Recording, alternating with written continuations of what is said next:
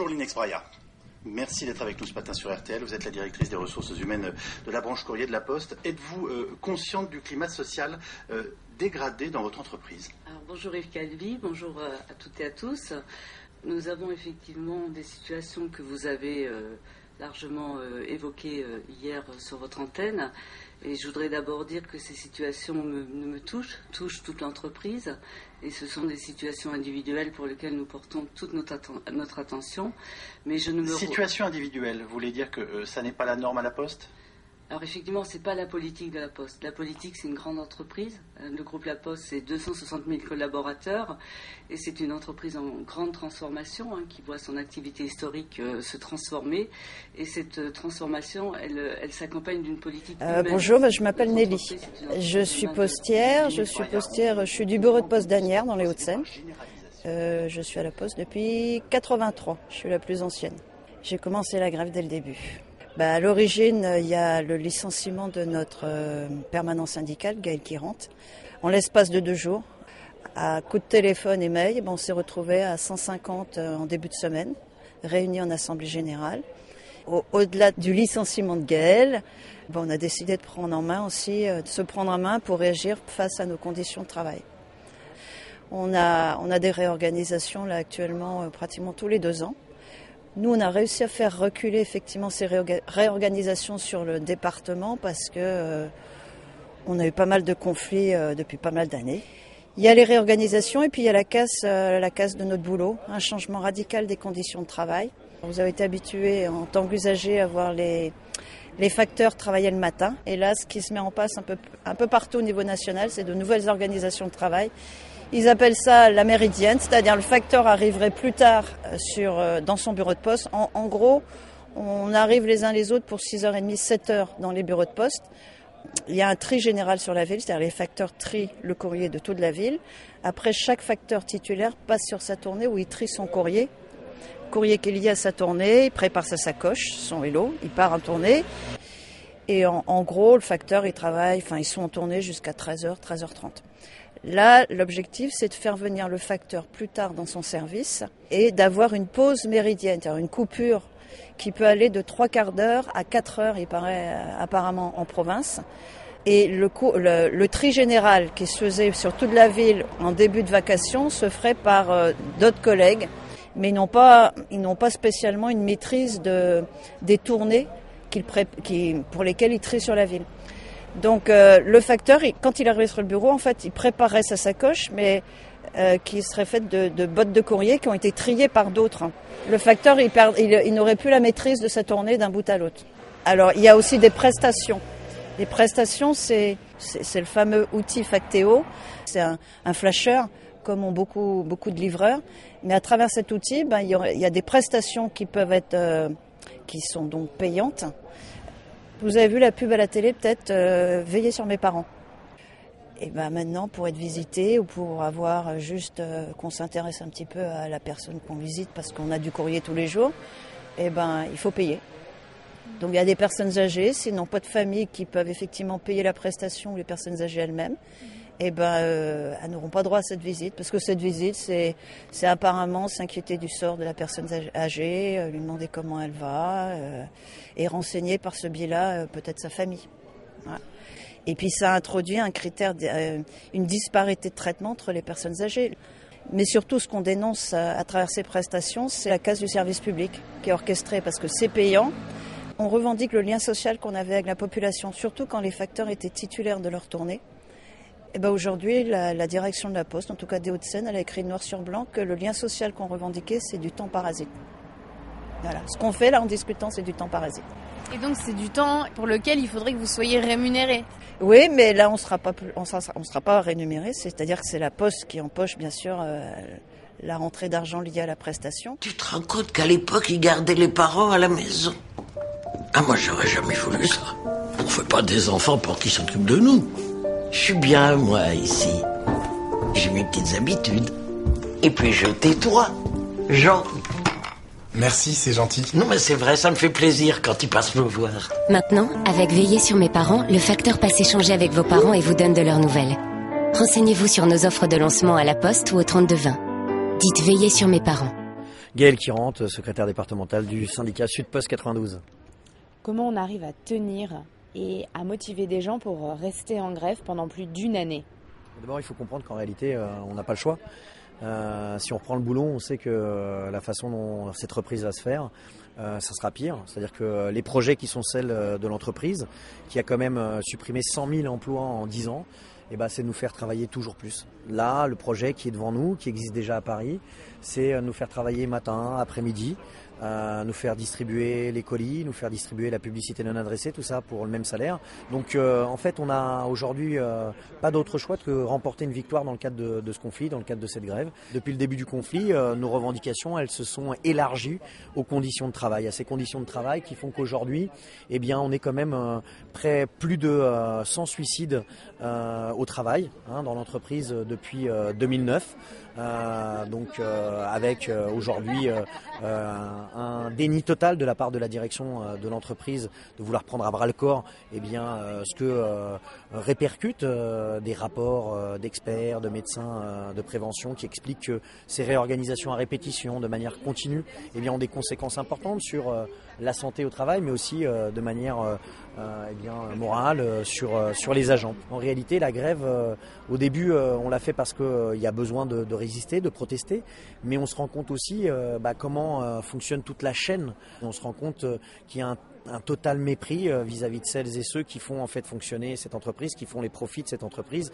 on rappelle quand même que sur notre département, il y a eu 22 condamnations, 22 condamnations de la Poste en 4 ans, de juges différents et de juridictions différentes pour défaut d'information à des CHSCT. C'est-à-dire que la Poste ne se refuse de faire la transparence sur la façon dont elle quantifie la charge de travail.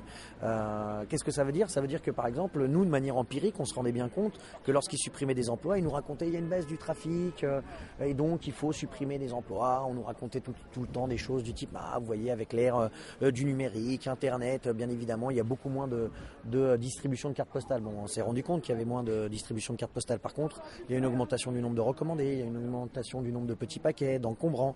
Et ça, cette augmentation-là, eh bien, tout le monde se rend bien compte que distribuer une carte postale, ça prend pas le même temps que distribuer euh, des encombrants, euh, des petits paquets ou euh, des, recommandés. Donc c'est ce débat-là, en fait, c'est une question essentielle qui est posée dans le cadre de ce conflit. Et c'est pour ça que la Poste, c'est pas juste au niveau départemental qu'elle mène ce conflit, c'est au niveau national et c'est directement au niveau national qu'il y a le bras de fer qui est mené contre la grève du 92, parce que c'est sur une question cruciale. C'est sur la quantification de la charge de travail quelque part, c'est sur quel est le temps de travail que l'on effectue véritablement et à partir de là, eh bien, quel est euh, le salaire qu'on devrait euh, bien évidemment obtenir. Et là, on démontre eh bien, que la Poste euh, nous vole du temps de travail. Et si elle nous vole du temps de travail dans le 92, en réalité, comme c'est les mêmes logiciels partout ailleurs, elle vole du temps de travail à tous les postiers et postières de France et de Navarre. Aujourd'hui, il y a 150 familles qui sont impliquées dans ce mouvement social. Comment la grève est-elle perçue par les autres, les autres gens, les autres postiers et postières du 92 qui, eux, n'ont pas envie, ne veulent pas se mettre en grève? Bah, ce qu'il faut comprendre, c'est que euh, justement, il y a eu un test qui était très important, euh, les élections professionnelles, qui a utilisé un peu la, direction de la Poste comme euh, un moyen de voir s'il y avait un soutien de l'ensemble des postiers. La Poste voulait en fait diffuser l'idée que ces 20% de facteurs et factrices qui étaient en grève, ces 5 communes en grève majoritaire, étaient en fait une petite bande d'irréductibles isolés du reste. Et bah les élections professionnelles, ce qu'elles ont montré, euh, c'est un véritable plébiscite euh, à la bagarre que l'on mène, euh, puisque avec un taux de participation à plus de 86%, soit 13% au-dessus de la moyenne nationale dans le cadre de ces élections professionnelles, notre organisation syndicale a recueilli près de 52%, 51,86%, ce qui veut dire que c'est pas juste les agents d'exécution hein, qui votent pour nous, mais y compris un certain nombre de cadres ont voté pour notre organisation syndicale et ont voté pour que notre grève gagne, ont voté pour soutenir cette, euh, cette bagarre-là. Lorsqu'on arrive dans les centres et on fait une prise de parole, les gens ils s'arrêtent, les gens ils écoutent. Donc euh, la Poste, le seul moyen qu'elle a, c'est d'exercer une pression sur nous euh, pour essayer d'interdire ces prises de parole. mais c'est vrai que tout le monde n'a pas ni la force, ni la détermination, ni un groupe de collègues suffisamment fort dans les bureaux dans lesquels ils sont pour se lancer dans une grève qui est maintenant très longue il y a une répression qui est croissante à l'encontre des grévistes. Il y a même des, agents de sécurité qui sont euh, embauchés par la poste à chaque fois que vous faites une action. Qu'est-ce que, qu'est-ce que vous en pensez ou est-ce que ça va s'arrêter cette répression? Le problème, c'est que ça s'arrêtera juste si à un moment donné, on, est suffisamment, euh, il y a suffisamment de pression pour que ça se banalise pas. Parce qu'il y a bien évidemment des vigiles, y compris lorsque nous sommes euh, allés faire un petit tour euh, auprès du siège euh, de la Poste qui ont été extrêmement violents alors que euh, les vigiles, les boîtes de sécurité privées n'ont pas à intervenir dans le cadre d'un conflit du travail. Mais c'est surtout la banalisation de l'intervention de la police dans nos centres, au milieu de nos casiers de, tri. si on faisait le décompte, c'est des dizaines de fois que la police armée avec des flashballs sont rentrés dans, dans les centres, parfois casqués avec des CRS pour tenter de nous y déloger, pour exercer une pression sur des représentants syndicaux, euh, sur la simple demande en fait euh, de, euh, de, la direction de la Poste. Il ne reste plus que en fait cette force brute.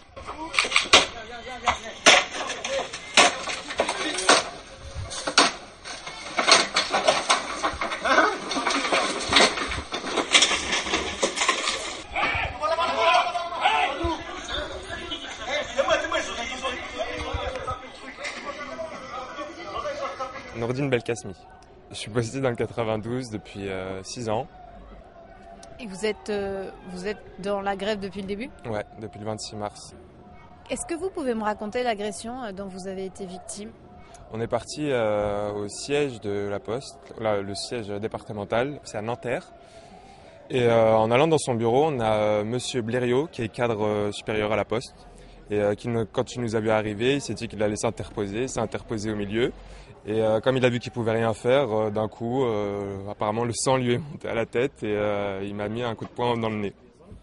Et vous, vous, étiez pacifique, vous ne faisiez rien à part. Non, bah ça, sur le moment, j'étais carrément choqué. Je m'y attendais vraiment pas. Et, et on voit qu'il regarde ses mains. Je sais pas s'il s'est fait mal à la main ou pas. Et il va dans son bureau et il s'est enfermé jusqu'à l'arrivée de la police qui l'a délogé de son bureau. Ensuite, ils l'ont amené au commissariat et depuis, on n'a pas eu de suite. On a, su que c'était lui en 2009 qui avait fait la même chose avec des grévistes avec une barre de fer, qui les avait agressés. Et euh, pareil, il n'a pas eu de suite. Euh, il a été couvert par la direction de la Poste et euh, là, il semblerait qu'il voudrait faire la même chose. Vous, vous avez porté plainte suite à cette agression? Ouais, j'ai porté plainte et j'ai vu le médecin judiciaire qui m'a mis 10 jours d'ITT. Est-ce que depuis le début de la grève, vous avez senti une répression grandissante envers les grévistes? Hmm. Bah, c'était jamais arrivé. Au départ, c'était euh, aller à, la limite des taquineries, des, on va dire des moqueries, mais euh, c'était jamais aller arriver aux, mains, quoi. Et on sent qu'ils ont un sentiment d'impunité, qui, qui se croient tout permis. Du côté de la Poste, il y a des services de sécurité qui sont euh, assez agressifs quand vous allez faire des actions mm. devant, certains, devant certains bâtiments de la Poste. Ils ont engagé une milice de civils, je sais pas, ils sont euh, une vingtaine ou une trentaine. Au départ, il n'y avait pas de vigile dans aucun bureau de poste, ça n'existait pas. Dans les centres de tri, je crois que c'est inédit. Et euh, ils ont commencé à mettre des, centres à des, vigiles devant les plus gros centres de tri devant le siège, surtout devant le siège.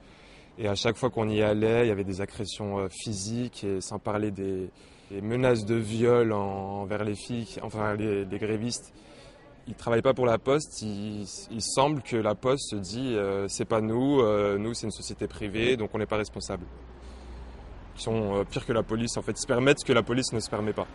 on est au sixième étage du siège national de la Poste. Ça arrive derrière, ça arrive derrière. Regardez, regardez la manière dont les grévistes se font déloger. on est des grévistes. Bonjour, est-ce que vous pouvez vous présenter? Éric Coquerel, député France Insoumise de Seine-Saint-Denis. Alors vous suivez depuis longtemps la lutte euh, des postiers euh, du 92. Pourquoi? Parce que je trouve qu'elle est, euh, exemplaire à plusieurs titres. D'abord, le sujet de la lutte, c'est-à-dire empêcher que soit définitivement normalisée la poste, qui devrait rester un service public. on voit que tant au, niveau des techniques de management qu'au niveau même du service rendu au public, c'est de moins en moins le cas. donc voilà, ici, c'est là, il y a un môle de défense, je dirais. Je trouve que, que leur lutte euh, montre aussi que on peut à un moment donné euh, ne rien lâcher et puis progresser, parce qu'ils sont majoritaires aujourd'hui dans le département du 92. Euh, donc ça, je trouve que c'est une deuxième leçon, la lutte paye. Puis la troisième, c'est qu'il y a quand même une criminalisation de l'action syndicale qui est un scandale. Alors vous dites qu'il y a eu des, victoires, c'est vrai qu'ils ont gagné plus de 50% des voix aux dernières élections syndicales. Néanmoins, face à la direction, ça ne bouge pas du tout. Oui, c'est vrai. Alors Bon, si je, si, je veux me rassurer, je dirais qu'il y a pas mal de luttes récemment qui gagnent, et elles gagnent souvent après euh, des dizaines, voire parfois même des, parfois même des centaines de jours de grève, de lutte. Je pense, bah, je pense par exemple aux, euh, aux sous-traitantes euh, salariées du parquet de Vendôme il n'y a pas longtemps, à Holiday Inn. Quand on a une ténacité, au bout d'un moment, on peut gagner. Pourquoi, à votre avis, cette lutte est très peu médiatisée? Vous connaissez beaucoup de luttes médiatisées, vous? En dehors de médias comme vous, moi j'en connais pas beaucoup.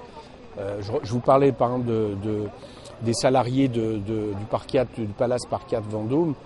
Euh, elles ont fait une lutte incroyable. Je veux dire, euh, moi j'y suis allé souvent, j'ai, j'ai pas vu une de ces chaînes d'infos qui se repèsent d'images de, manifestations avec des débordements violents et autres, etc. Donc malheureusement c'est, comme ça, on le sait, on a, on a de ce point de vue-là, c'est très difficile de, j'allais dire, de, de, de, de, mettre une brèche dans les médias, ce qu'on appelle les médias mainstream, enfin en tout cas les médias principaux.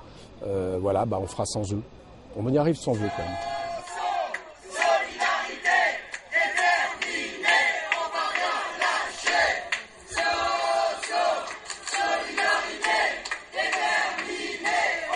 Je suis Evelyne Perrin, euh, membre et cofondatrice du réseau Stop Précarité qui soutient et défend les luttes des salariés précaires, chômeurs et je fais partie du comité de soutien des postiers de Sudpost 92 depuis longtemps. J'ai soutenu leurs précédentes grèves qui ont gagné.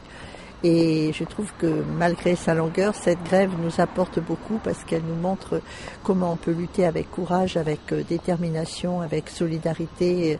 Je trouve que leur lutte est exemplaire, elle est admirable. Et cette lutte, c'est la nôtre. Elle nous porte, elle nous apporte beaucoup.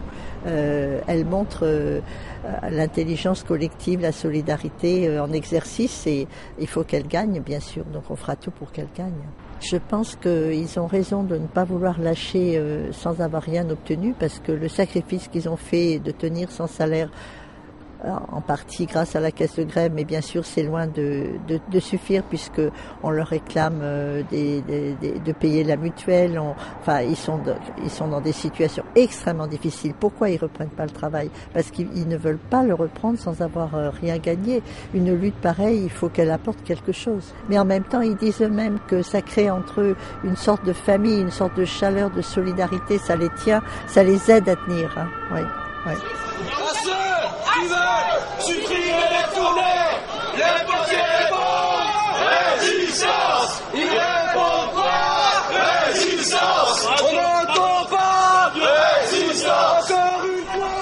Comment on tient? Bah, Je dirais qu'il y a des hauts, il y a des bas.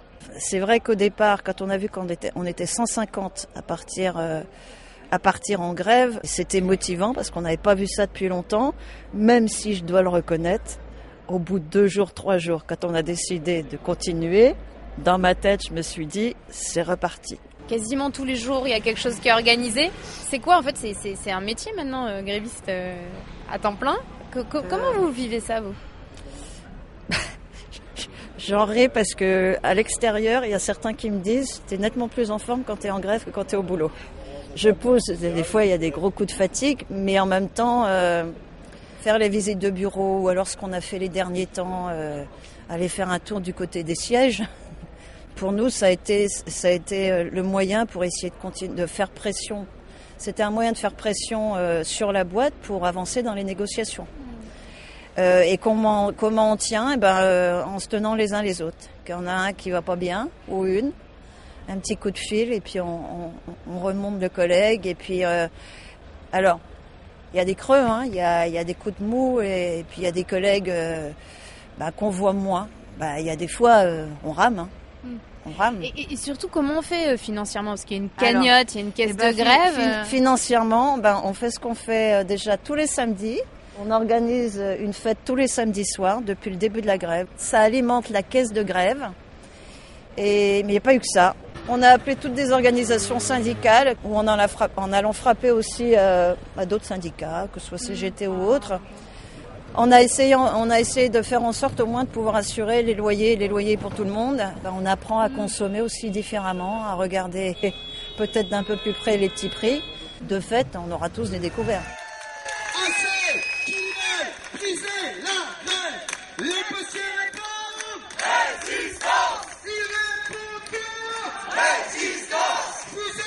Xavier de Sudpost 92.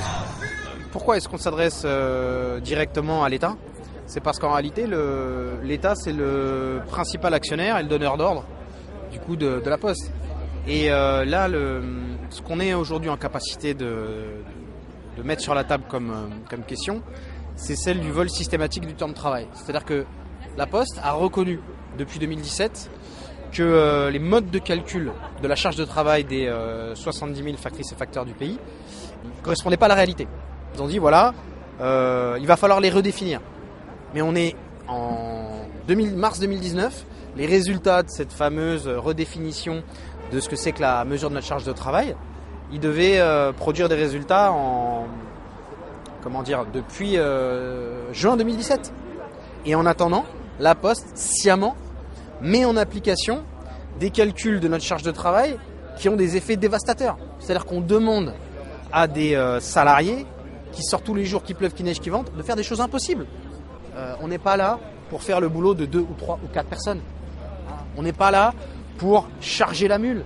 Alors que nous, on gagne à peine le SMIC, on te dit maintenant tu vas distribuer ton, premier recommandé là, dans cet immeuble-là, euh, en 1 minute 30. Et puis le deuxième recommandé en 30 secondes. Et le troisième recommandé en 30 secondes.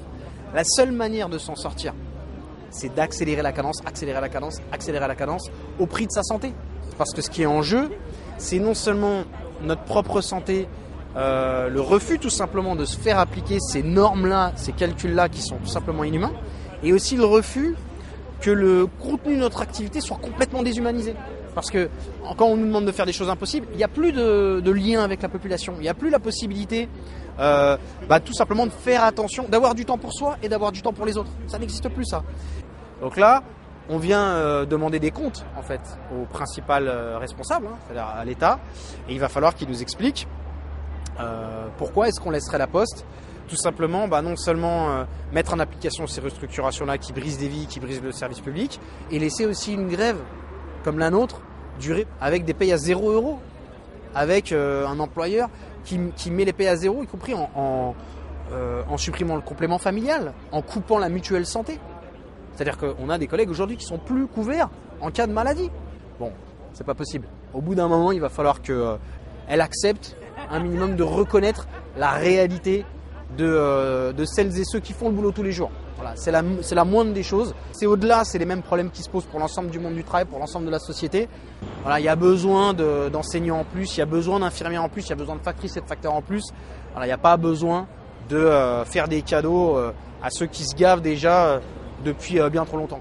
Épargnez-vous cette peine, je sais déjà ce que vous allez me dire. Et qu'est-ce que je vais vous dire? Il n'y a pas écrit la poste là, je connais la rengaine. Monsieur doit reconnaître qu'il y va un peu fort, placer de l'argent sans prendre de risques. Je ne veux prendre qu'un seul risque, gagner plus. Hé À la poste, avec Gagnus Bonus, l'objectif c'est plus 55%. Plus 55% et un bonus. Et quel bonus?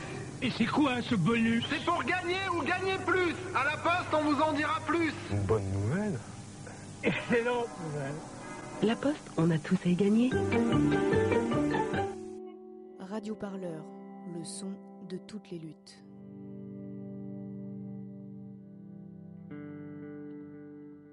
Retrouvez-nous sur radioparleur.net.